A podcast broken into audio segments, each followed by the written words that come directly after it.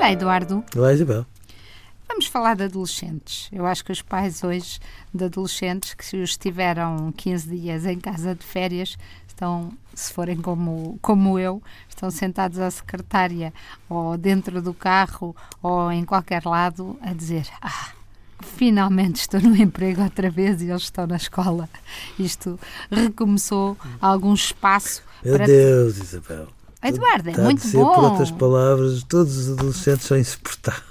Não, não estou. Estou a dizer que 15 dias de um adolescente eh, em casa, eh, sem escola, normalmente tem coisas muito boas, mas também tem uma fatura que normalmente deixa os pais bastante exaustos. Mas o Eduardo está perfeitamente livre de me contradizer. Que isto aqui há contraditório. É por isso que é serviço público, não é? Exatamente. Mas, Bel, eu acho os adolescentes muito bonitos. Eu também. Acho muito bonitos. Acho muito bonitos, acho que são muito inquietantes para todos nós em muitos momentos, porque nós nos revemos em muitas das convicções que fomos deixando cair, quase sem darmos por isso, e que têm uma avidez de vida que às vezes nos falta, e eu acho que é sobretudo essa avidez que nos desperta uma invejazinha muito grande. Que depois eles deem luta, dão, que, que às vezes os pais lidem com eles de uma forma quase incompreensível, como se tivessem que ceder e ceder e ceder e quase anularem-se sem funcionarem Mas dentro. é que às vezes eles vencem pelo cansaço, não é? Ou vencem quando, pelo cansaço quando os pais se deixam vencer. Ou quando os pais estão muito cansados. Ou quando os pais estão muito cansados, é verdade. Sim, sim, é verdade, Isabel. Sim, eles são muito determinados naquilo que pretendem.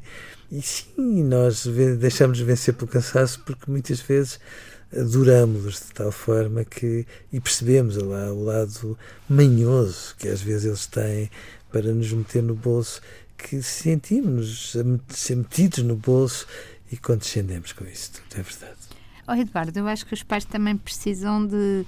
É verdade que precisam, e o Eduardo tem feito muito trabalho nisso, precisam de, se, de, uh, de não se deixar magoar pelos seus adolescentes, de não, de não. Que às vezes deixam demais. Não cruzarem os braços como se a adolescência fosse uma inevitabilidade e o meu filho Sim, é mal criado. Naquele isto, registro de isso passa. Isso passa. Sem que os pais ajudem a que passe melhor.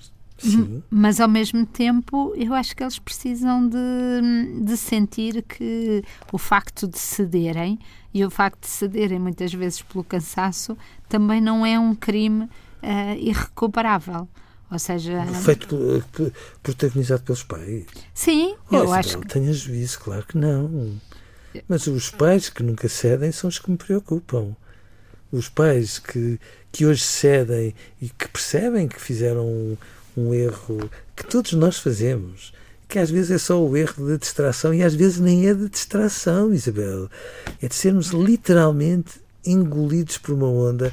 Então, quando os nossos filhos chegam ao pé de nós e fazem uma pergunta muito baixinho, ou, ou dizem que vão ali e que nós nem sequer percebemos, foi um sussurro. E depois, quando nós finalmente Ou então, nos quando nos perseguem de uma divisão em divisão, a dizer: Sim, Mas porquê? Mas sim, porquê? sim. Mas porquê que eu não posso ir? Mas todos vão, mas porquê? Mas porquê? Que acaba sempre E a pessoa com... grita: Não vais! E depois diz: Pronto, toma lá, Sim. toma lá 20 euros. Sim.